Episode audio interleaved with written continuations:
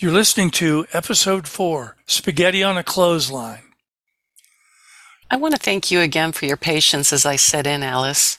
I have to say, I'm so impressed with your knowledge. No one ever stumps you. It just takes time. When I first started, honestly, I wasn't sure if I could do this. There are so many details for each policy. For the first month after work, I would go home and go straight to bed.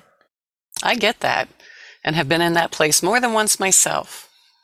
I don't know exactly what you're looking for in these sessions, Vivian, but I'm curious to know if you're picking up on any patterns. Definitely. Clearly, the most questions are about when the benefit check will be sent to the beneficiary. You got it. Nothing else even comes close to this question. Do you think the beneficiary has an expectation about the timeline? Does the policy say average time is four to six weeks? It does.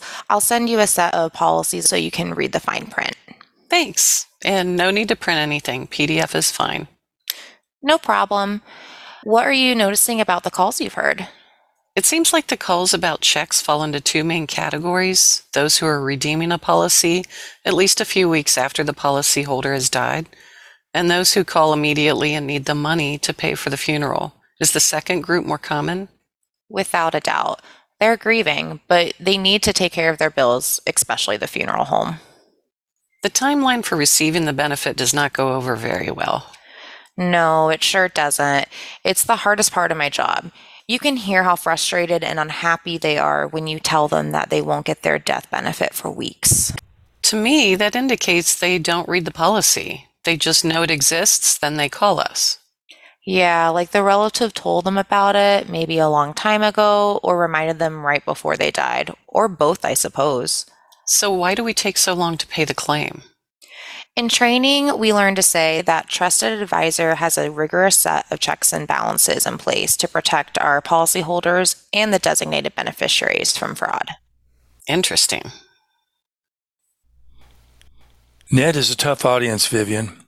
As you experienced in the board meeting, he sees technology as a blocker to what he's trying to do. Why is that? Because when he needs technical functionality, say a new application or feature for the mobile app, he has to fund it out of his budget. He thinks your teams take too long to deliver and that IT just doesn't understand business well enough. Yeah, he and I had a similar discussion recently, Jason, so I understand what he's saying. To that end, I've been spending time in the call center listening to customer calls with Alice Spence. I'm intrigued. What are you hearing? The payout on policies, even bequest premier, is very long. Customers complain about this more than anything else. As I recall, our time frame is in line with our competitors. The process for adjudicating and setting up payout is complex. Need to understand that process end to end. For me, this means mapping it visually so we can see how it runs. Is there someone here who knows it better than anyone else? Ned would. He came up through the ranks, so he's had about every job here. And of course, he knows the Bequest Premier product better than anyone because he created it. I like your focus on this, Vivian. Let me know what you find out. Hello, is this Billiken Finch? It is. I go by Billy, though. Billy, thank you for taking my call. My name is Alex Contrell. I'm a senior partner with Barrington, Bowley, and Strick here in St. Louis. Our firm represents the John Donnelly estate. The reason for this call is to inform you that shortly before he died, Mr. Donnelly modified a small life insurance policy. He has named you as the beneficiary. Sorry, what? Here's the deal I'll help you with this side project. In return, I want to work from home more and stay out of useless meetings. Tall order, Just Jack. I run IT, not the Department of Meaningful Meetings. You know what I mean. Also, I'm not going to sugarcoat anything I see. This company is a hundred years old.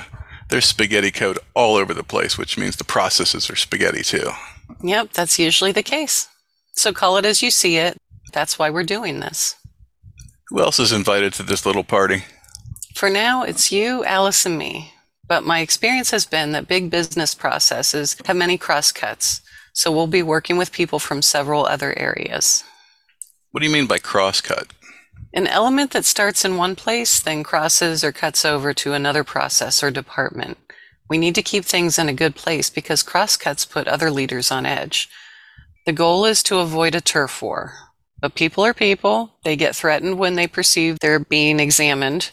So our goal is to capture all the pieces of the process to see how they run. You mean surface all the problems. Exactly. Find the spaghetti, then hang it on a clothesline so we can get a good look at it.